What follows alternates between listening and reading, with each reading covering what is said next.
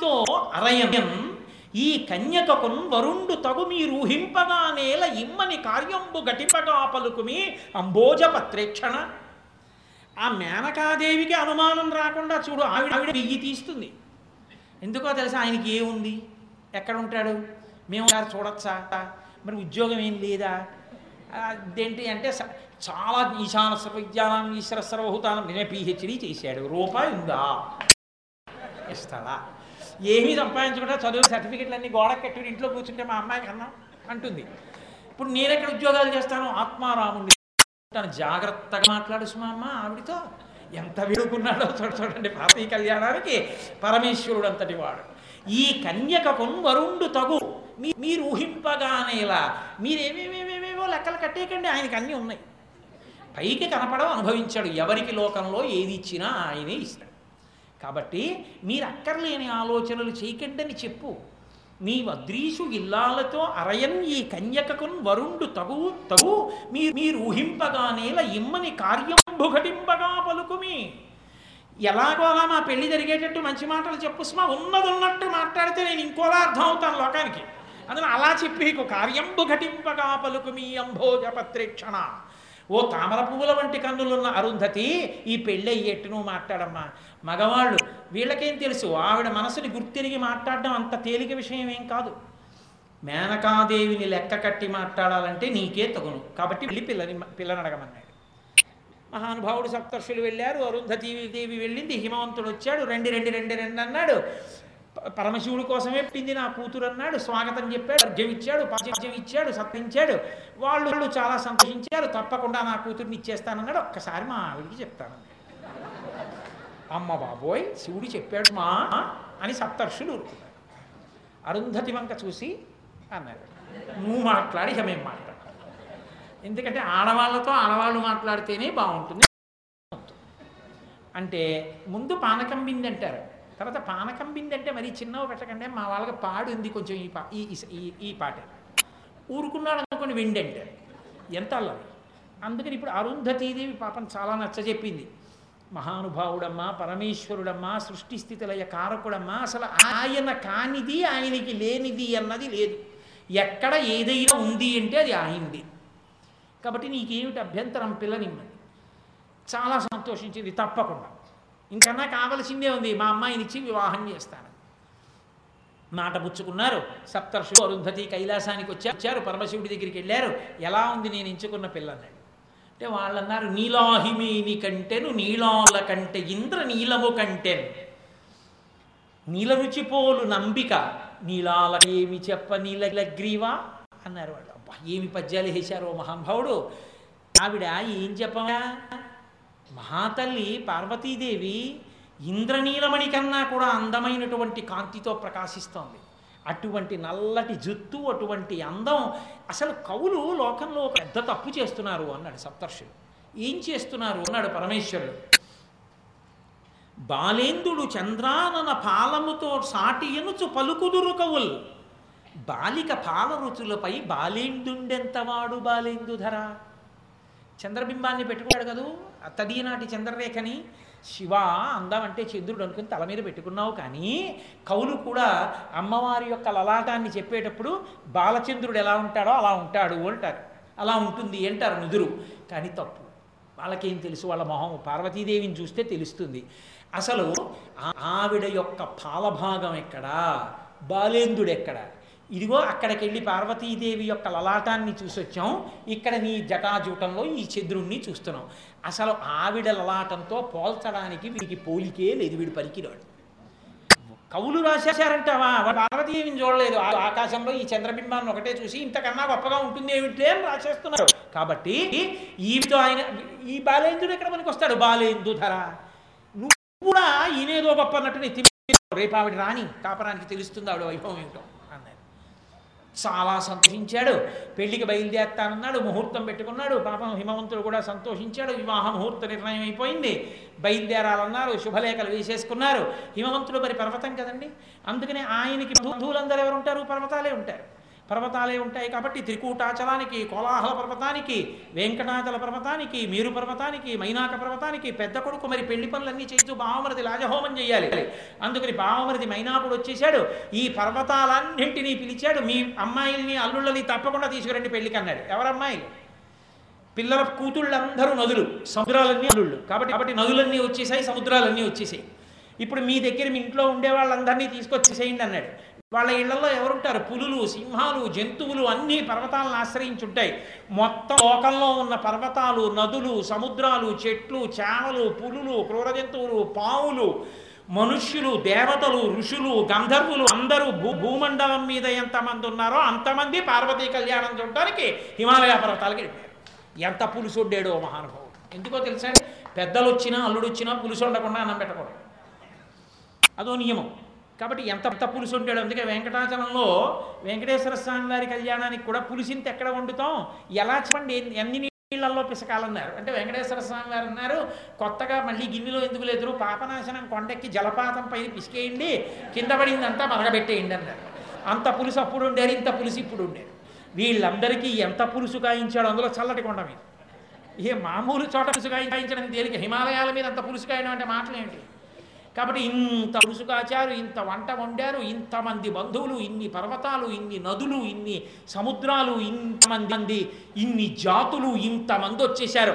అబ్బా, పార్వతీ కళ్యాణం, తారకాసుర సంహారం అవుతుంది, ఇంకా కొడుకు పుడతాడు, మన కోరిక తీరిపోయిందన్నారు. 33 కోట్ల మంది దేవతలు, బ్రహ్మగారు, సరస్వతి, విష్ణువు, లక్ష్మి, ఇంతమంది బయలుదేరి కైలాస పర్వతంతో పరమేశ్వరుడి దగ్గరికి వెళ్ళిపోయి పదండి మహాదేవా, మనందరం పెళ్ళికి వెళ్ళిపోదాం, మిమ్మల్ని పెళ్లి కొడుకుని చేసేస్తున్నాం అన్నారు.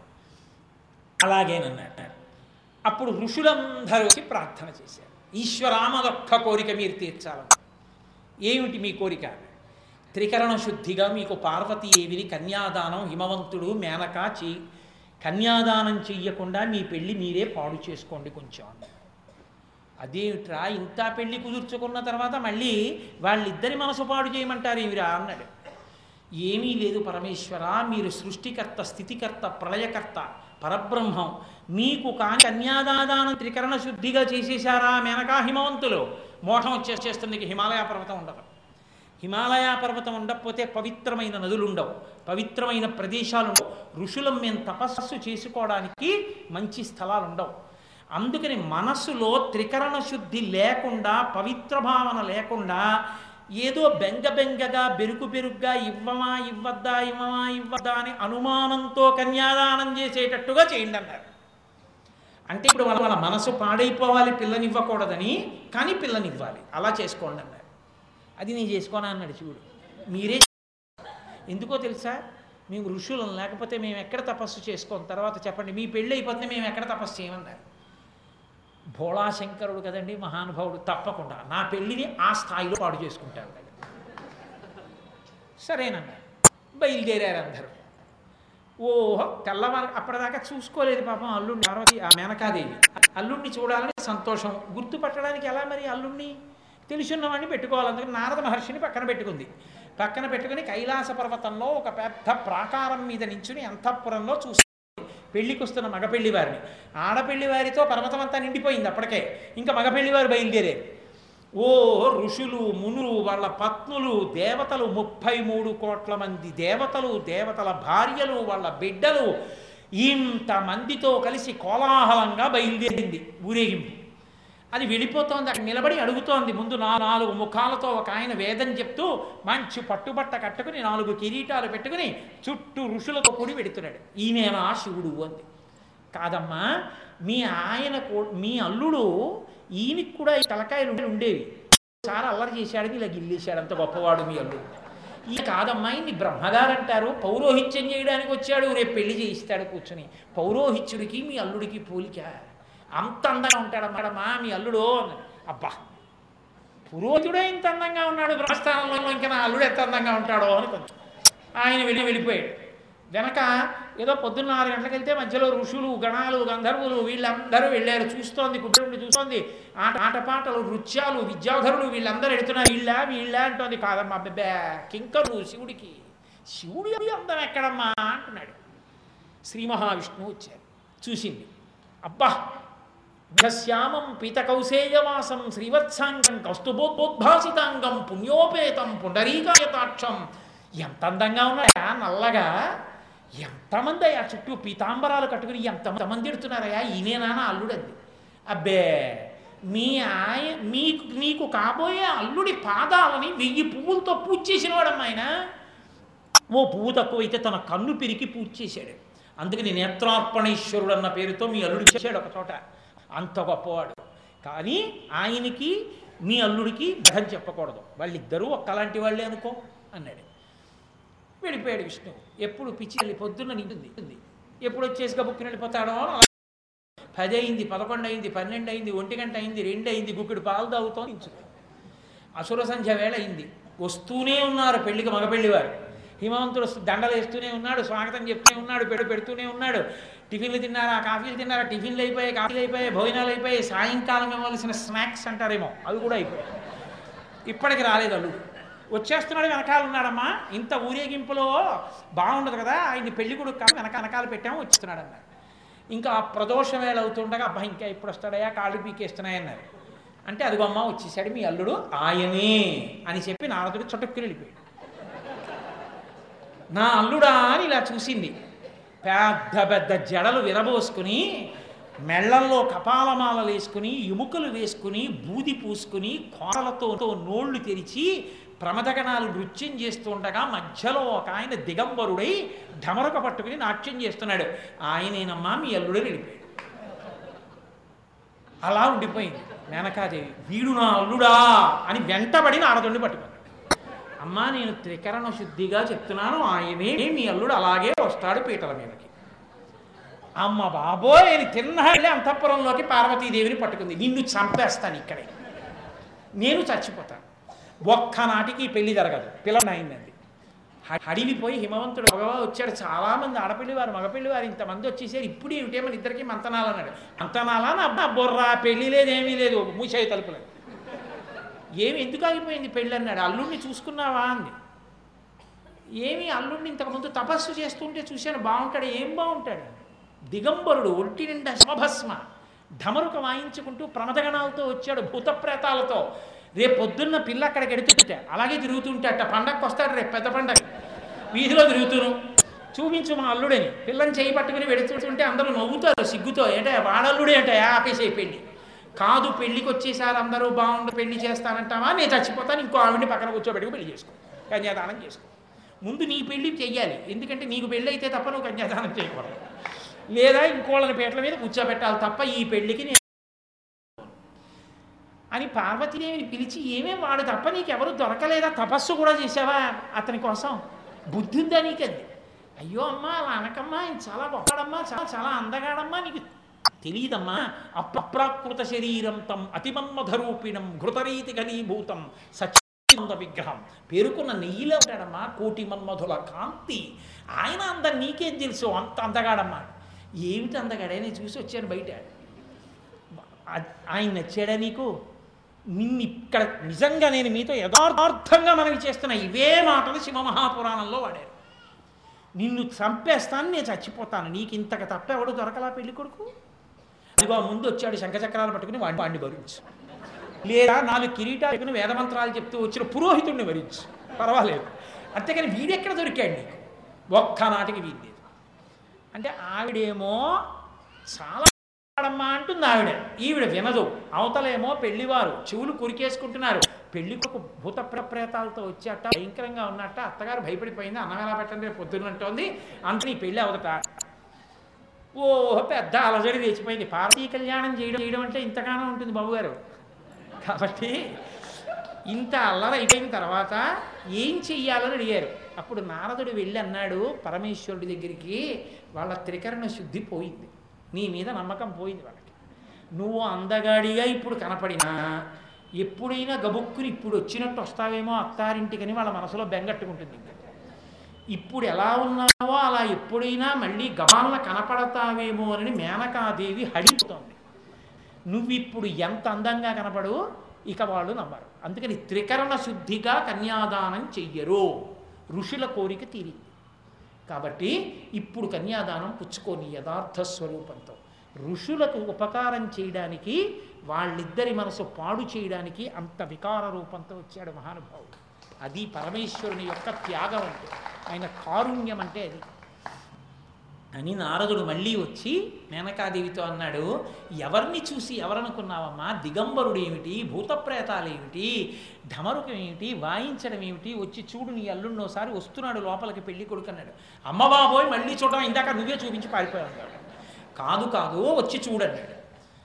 వచ్చి చూసింది అది శివమాయమ్మ, నీకు అలా కనపడ్డాడు, ఇప్పుడు చూడు యథార్థ రూపం. వచ్చి చూసింది కోటి సూర్య ప్రతీకా సంసర్వావయవసం సుందరం విచిత్ర వసనం చాత నానాభూషణభూషితం సుప్రసన్నం సులావణ్యం గౌరాభం ద్యుతి సంయుక్తం సర్వాభరణభూషితం సూర్యేణ చిత్రితం మూర్ధ్ని చంద్రదండ విరాజితం గంగాచైవ విధత్తుస్మరుచామరే అంటూ వస్తున్నాడు ఆయన. కోటి సూర్య ప్రతీకాశం, కోటి సూర్యులు ఏకకాలం ప్రకాశిస్తే ఎలా ఉంటాడో అంత తేజస్సుతో ఉన్నాడు. సర్వావయవసం సుందరం, అసలు ఆయన వంక చూస్తే ఏ అవయవం వంక ఇలా చూసినా అలా ఉండిపోవలసింది, అంత అందంతో ఉన్నాడు. కోటి మన్మధుల కాంతితో వెలిగిపోతున్నాడు. సుప్రసన్నం సులావణ్యం, మంచి నవ్వు, గొప్ప లావణ్యంతో ముట్టుకుంటే కందిపోతాడేమో అన్నంత అందంగా ఉన్నాడు. సూర్యేణ చిత్రితం మూర్ధ్ని, సూర్యుడు పైన గొడుగుగా ఉన్నాడు. చంద్రదండ విరాజితం, ఆ గొడుగుకి కర్రగా చంద్రుడున్నాడు. గంగా చ యమునా చైవ విధర్తు స్మరుచామరే, గంగా యమునా ఇద్దరు పక్కన వింజామరవిస్తున్నారు. అంత అందగాడై లోపలికి వస్తుంటే మేనకాదేవి చూసి లేసేసుకుని అయ్యో అయ్యో అయ్యో నన్ను ఏ భూతం పట్టిందో ఏమిటి, అల్లుడిని చూసి అలా అనుకున్నాను, సే పార్వతి నీ తప్పు కాదే, మహా అందగాడు పిల్లాడు, తప్పకుండా పిల్లని ఇచ్చేద్దామండి. మళ్ళీ హిమవంతుడిని పిలిచింది, మళ్ళీ అందరూ సంతోషించారు. కళ్యాణ మంటపంలోకి వచ్చాడు. అమ్మో పూర్తి ఎద్దు పౌతకు 9 పరమేశ్వరుణ్ణి తీసుకొచ్చారు, పీటల మీద కూర్చోబెట్టారు. అటు పార్వతీదేవిని కూర్చోబెట్టారు. కూర్చోబెట్టి బ్రహ్మగారు అక్కడ పురోహిత స్థానంలో కూర్చున్నాడు, బ్రహ్మస్థానంలో కూర్చుని ఇద్దరికి వివాహక్రతువు జరిపించేటప్పుడు మరి ప్రవర చెప్పాలి కదా, అందుకని ప్రవర చెప్తూ పార్వతీదేవి యొక్క ప్రవర చెప్పడం మొదలుపెట్టాడు. కాశ్యపాత్సారనైద్రుతత్రయారుషేయ ప్రవరాన్విత కాశ్యపస గోత్రస్య అఖిలాండ కోటి బ్రహ్మాండ నాయకీం త్రికూటాచల శర్మణ నత్రీ కోలాహల శర్మణ పౌత్రీం హిమవత్పర్వత పుత్రీం అఖిలాండటి బ్రహ్మాండనాయకీం తత్వమర్థస్వరూపిణీం సకల భువనాధీశ్వరీం మహాలక్ష్మీరూపిణీం పార్వతీదేవీ నామ్నీం కన్యాం అన్నాడు. కాశ్యపశ గోత్రంలో కాశ్యపావత్సారనైధృత అనబడేటటువంటి 3 ఋషులతో కూడినటువంటి కాశ్యపశ గోత్రంలో త్రికూటాచల పర్వతం యొక్క మునిమనవరాలు శర్మణ, బ్రాహ్మణ పిల్లగా చెప్పారు, అందుకే త్రికూటాచల శర్మ యొక్క మునిమనవరాలు. కోలాహల శర్మ, కోలాహలం అనబడేటటువంటి పర్వతం, కోలాహలం అనబడేటటువంటి శర్మ యొక్క మనవరాలు, హిమవత్ పర్వతం యొక్క కూతురు, మహాలక్ష్మీ స్వరూపిణి, అఖిలాండ కోటి బ్రహ్మాండనాయకి, తత్వమర్థస్వరూపిణి, అటువంటి తల్లి పార్వతీదేవి నామ్నీం కన్యాం, పార్వతీదేవిని వరుడికి ఇస్తున్నాం నాయన. ప్రవర చెప్పాలి కాబట్టి ఇప్పుడు పెళ్లి కొడుకుని ప్రవర అడిగితే బాగుండదు కదా, అందుకని పిల్లనిచ్చావు కాబట్టి హిమవత్ పర్వతమా నీ అల్లుడికి ప్రవర ఏమిటి అన్నారు. ఆయన అన్నాడు, ఆయన ప్రవర ఏమిటో నాకు తెలియదు, మరి ఉండండి ఎవరినైనా అడుగుతానని శ్రీ మహావిష్ణువుని వెళ్ళి అడిగారు. శివుడికి ప్రవర ఏమిటని అడిగారు. శివుడికి ప్రవర ఏమిటా, నేను కూడా ఆయన పుట్టిన తర్వాత పుట్టాను, ఆయన ఎవరికి పుట్టాడో నాకేం తెలుసు, ఎప్పుడో పుట్టినవాడు ఆయన, ఆయన తల్లి ఎవరో, తాత ఎవరో, తండ్రి ఎవరో, ముత్తాత ఎవరో, గోత్రం ఏమిటో, ఋషులు ఏమిటో నాకు తెలుసా, అందుకని నాకు తెలియదు అన్నాడు. ఓహో నీకు కూడా తెలియదా, అయితే ఋషులను అడుగుతానని సప్తర్షులను అడిగారు. సప్తర్షులను అడిగితే వాళ్ళు అన్నారు, మేమేం చెప్పాం, ఆయన గురించి మాకు మాత్రమేం తెలుసు, మహానుభావుడు సాకార నిరాకార స్వరూపంతో ఉండేటటువంటి వాడు, బ్రహ్మాండ స్వరూపుడు, ఆయనకి ప్రవర నాకేం తెలుసు, మాకు తెలియదన్నారు. ఇంత మధ్యలో అస్తమానం ముందే వచ్చి పిల్లని పరమశివుడు చేసుకుంటాడని చెప్పినవాడు నారదుడు ఉన్నాడు కదా, నారదుడిని అడుగుదామని నారదుడి దగ్గరికి వెళ్ళారు. వెళ్ళేటప్పటికి నారదుడు మహతి వీణ వాయించుకుంటూ మురిసిపోతున్నాడు. ఎక్కడలేని కోపం వచ్చింది హిమవత్ శర్మకి. ఓ పక్క ప్రవర్తలీక పెళ్ళాగిపోయి మేమందరం చస్తుంటే వీణ వాయించుకుంటాడు ఏమిట్రా అని గట్టిగా వీణ పట్టుకుని బుద్ధుందా లేదా నీకు, ఓ పక్క పెళ్లిలో ఇప్పుడు ప్రవర్తన ఇట్లేదు అతన్ని అయితే బాగుండదని మేము ఏడుస్తుంటే నువ్వు ఇక్కడ వీణ వాయిస్తావా, పరమశివుడి యొక్క ప్రవర ఏమిటి చెప్పారు అంటే నారదుడు అన్నాడు పరమశివుడికి ప్రవర ఏమిట్రా, ఆయనకి ముత్తాత ఎవరు, ఆయనకి తాత ఎవరు, ఆయనకి తండ్రి ఎవరు, ఆయన గోత్రం ఏమిటి, ఆయన ఋషులు ఏమిటి, ఎవడు చెప్తాడు. ఆయన వలన లోకములన్నీ ఉద్భవించాయి తప్ప ఆయనకి ప్రవర చెప్పగలిగిన వాడు లేడు. పరమేశ్వరుడు అంటే సాక్షాత్తు నాదస్వరూపుడు కాబట్టి అందుకే నేను వీణలో ఆ నాదాన్ని వింటూ మురిసిపోతున్నాను అన్నాడు. అంటే అప్పుడు మళ్ళీ వెళ్ళి చతుర్ముఖ బ్రహ్మగారితో చెప్పారు, ఏమయ్యా ఆయనకి ప్రవర చెప్పడం కుదరదుట, సాక్షాత్ పరబ్రహ్మస్వరూపానికి అన్వయం చెయ్యగలిగినటువంటి ప్రవర ఏది ఉంటుందో అటువంటి ప్రవర చెప్పు అన్నాడు. అప్పుడు ఆయన మళ్ళీ పరమశివుడి యొక్క ప్రవర చెప్తూ ఆ మహానుభావుడైనటువంటి వాడు నిర్గుణ నిరంజన నిర్వికల్ప నిరామయ నిరాఖ్యాత పంచారుషేయ ప్రవరాన్విత పరమశివగోత్రస్య, ఆయన పుట్టినటువంటి గోత్రాన్ని 5 ఋషులతో చెప్పారు. అందుకే ఇప్పటికీ పార్వతీ కళ్యాణం చేస్తే ప్రవర చెప్పినప్పుడు ఇదే చెప్తారు. అందుకే ఆయన ప్రవర 5 ఋషులతో, పరమేశ్వరుడిది నిర్గుణ ఏ గుణములు లేనివాడు, నిరంజన నిరామయ నిర్వికార నిరాఖ్యాత నిర్వికల్ప నిరామయ నిరాఖ్యాత పంచారుషేయ ప్రవరాన్విత పరమశివగోత్రస్య పరమశివ శర్మణో నత్రే, పరమశివుని యొక్క మునిమనవడు, పరమశివుని యొక్క మునిమనవడు, సదాశివశర్మణ పౌత్రాయ సదాశివశివశర్మ యొక్క మనవడు, పరమశివుని యొక్క మునిమనవడు సదాశివశర్మ యొక్క మనవడు, ఈశ్వర శర్మణ పుత్రాయ ఈశ్వరుడు అనబడేటటువంటి వాని యొక్క పుత్రుడు. ఎవరివన్నీ ఆయనే. ఈశ్వర శర్మణ పుత్రాయ అఖిలాండ కోటి బ్రహ్మాండ నాయకాయ ఆదిమధ్యాంతరహితాయ తత్వస్వరూపాయ సకల భక్తార్తి భంజనాయ వేదాంత విద్యాయ సకల భువనాధీశాయ కైలాసవాసాయ విశ్వేశ్వర శర్మణే వరాయ అని అప్పుడు చెప్పాడు.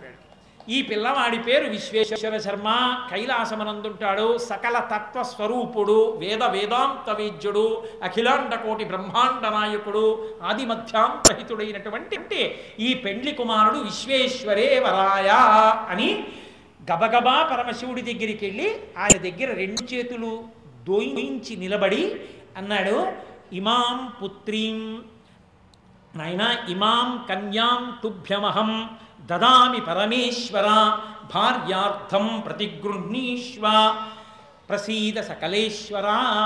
నా కుమార్తె అయినటువంటి ఈ పార్వతీదేవిని పర్వతరాజు పుత్రి కనుక పార్వతీ అనిపించుకుంది, నా కుమార్తెని పరమేశ్వర మీకు భార్యగా సమర్పిస్తున్నాను, మీరు దయచేసి ఆమెని భార్యగా స్వీకరించి 10 పూర్వేషాం 10 పరేషాం 10 తరాల ముందు 10 తరాల కనుక తరించేటట్టుగా నన్ను అనుగ్రహించండి అన్నారు.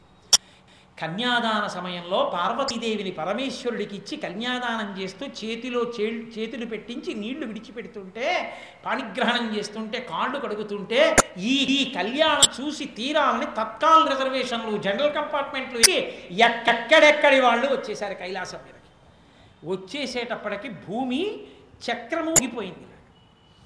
భూచక్రము వంగిపోతే గబగబా శ్రీ మహావిష్ణువు పెళ్లి కొడుకు దగ్గరికి వెళ్ళాడు. వెళ్ళి మోకాళ్ళ మీద కూర్చుని శివా శివా అని పిలిచాడు.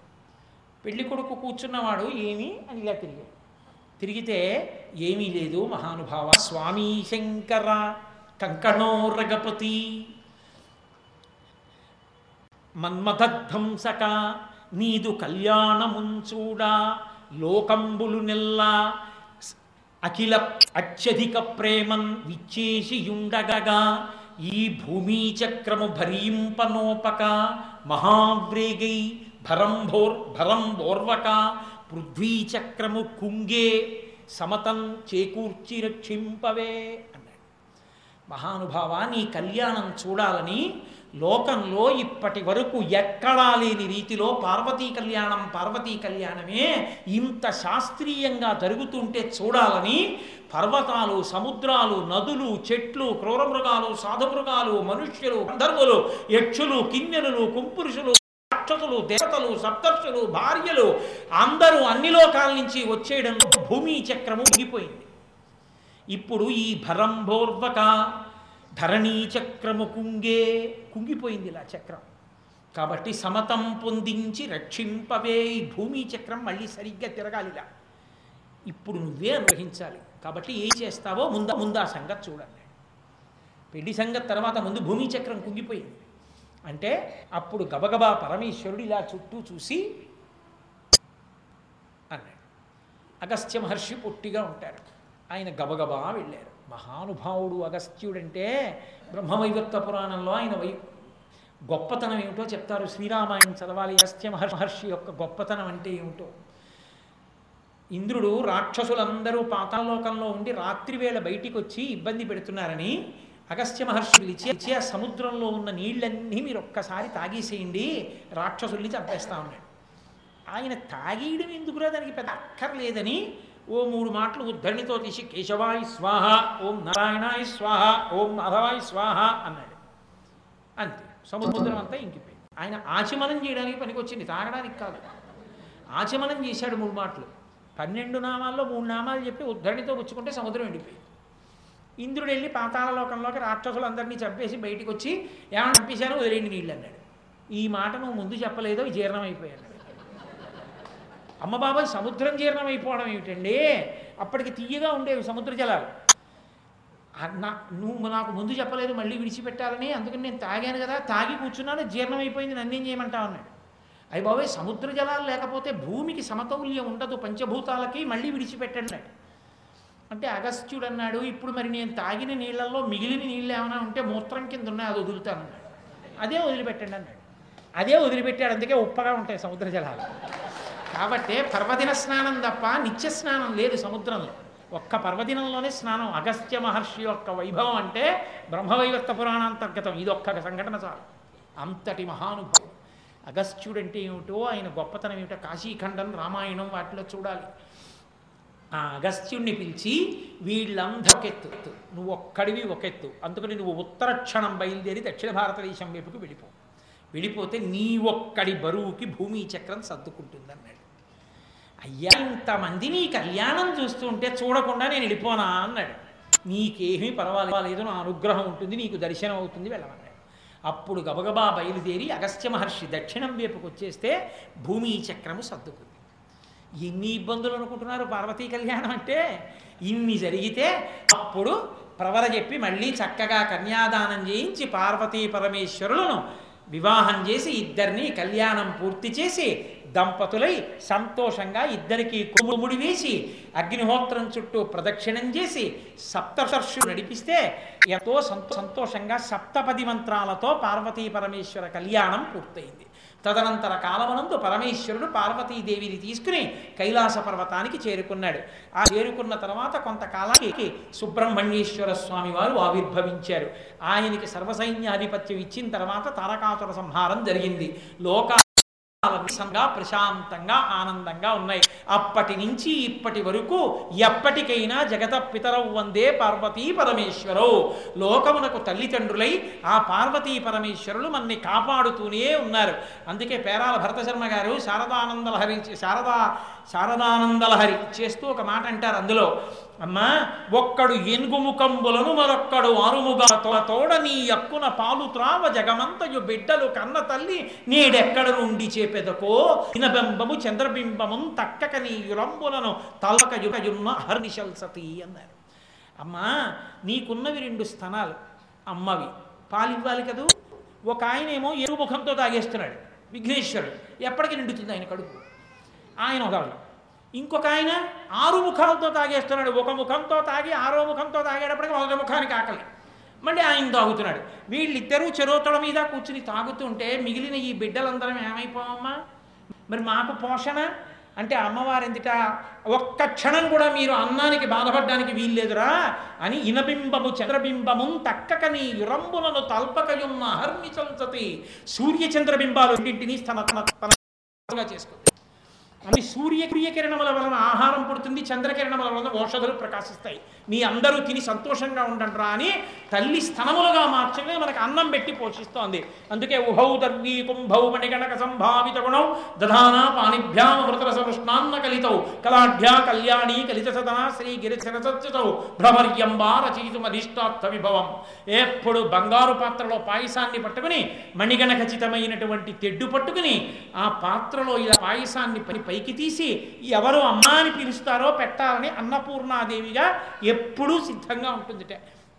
అందుకే ఇప్పటికీ కేరళలో ఒక అన్నపూర్ణేశ్వరి దేవాలయం ఉంది.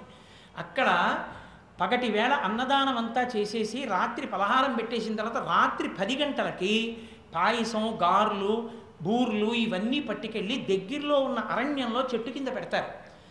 దారి దొంగలు, పోలీసులు వెతుకుతున్న వాళ్ళు వాళ్ళందరూ ఆ అడవిలోకి వచ్చి అక్కడికి వచ్చి ఈ అన్నం తిని వెళ్ళిపోతారు. అక్కడికి వెళ్ళి పట్టుకోరు. ఎందుకో తెలుసా అండి, అన్నపూర్ణమ్మ వాళ్ళు దొంగలైనా మరి అన్నం ఆవిడే పెట్టాలి, అందుకని ప్రసాదం పట్టుకెళ్ళి అడవిలో పెడితే అడవిలోకి వచ్చి తిని వెళ్ళిపోతారు. తల్లి అంటే అటువంటిది అమ్మ. అటువంటి తల్లి నిలబడి కామేశబద్ధ మాంగళ్య సూత్ర శోభిత కంధలా.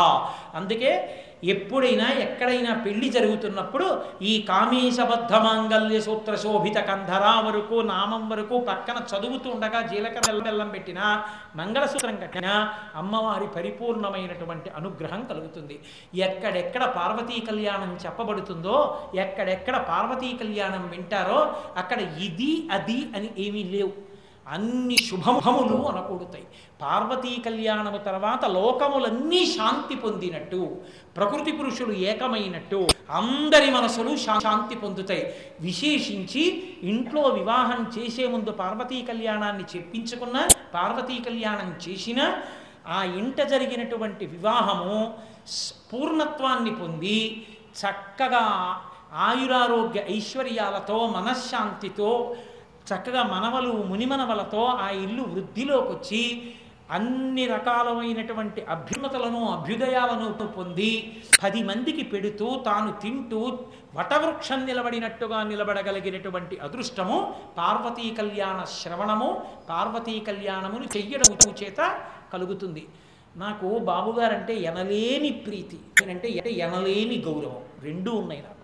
అందుకే బాబుగారి కొడుకు పెళ్లి డిసెంబర్లో జరుగుతున్నటువంటి సందర్భాన్ని పురస్కరించుకుని యథార్థమునకు 4 రోజుల్లో పార్వతీ కళ్యాణం చెప్పడం అంటే, ఇన్ని మలుపులతో ఉన్నదాన్ని చెప్పడం అంటే కించిత్ క్లేశం. 4 రోజుల్లోకి సర్దాలి దాన్ని, దానికోసం నేను కొన్ని పద్యాల్ని తగ్గించవలసి వచ్చింది.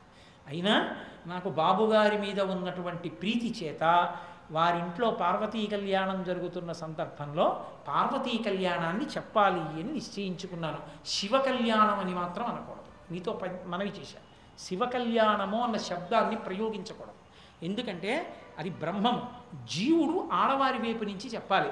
సీతా కళ్యాణం, రుక్మిణీ కళ్యాణం, పార్వతీ కళ్యాణం అనాలి కానీ శివ కళ్యాణం, కృష్ణ కళ్యాణం, రామ కళ్యాణం అనకూడదు కూడా. బ్రహ్మైక్య సిద్ధి, జీవుడు కదిలి బ్రహ్మమును పొందుతాడు. అందుకని స్త్రీ వైపుకు జీవుణ్ణి పెట్టి పార్వతీ కళ్యాణం అంటారు.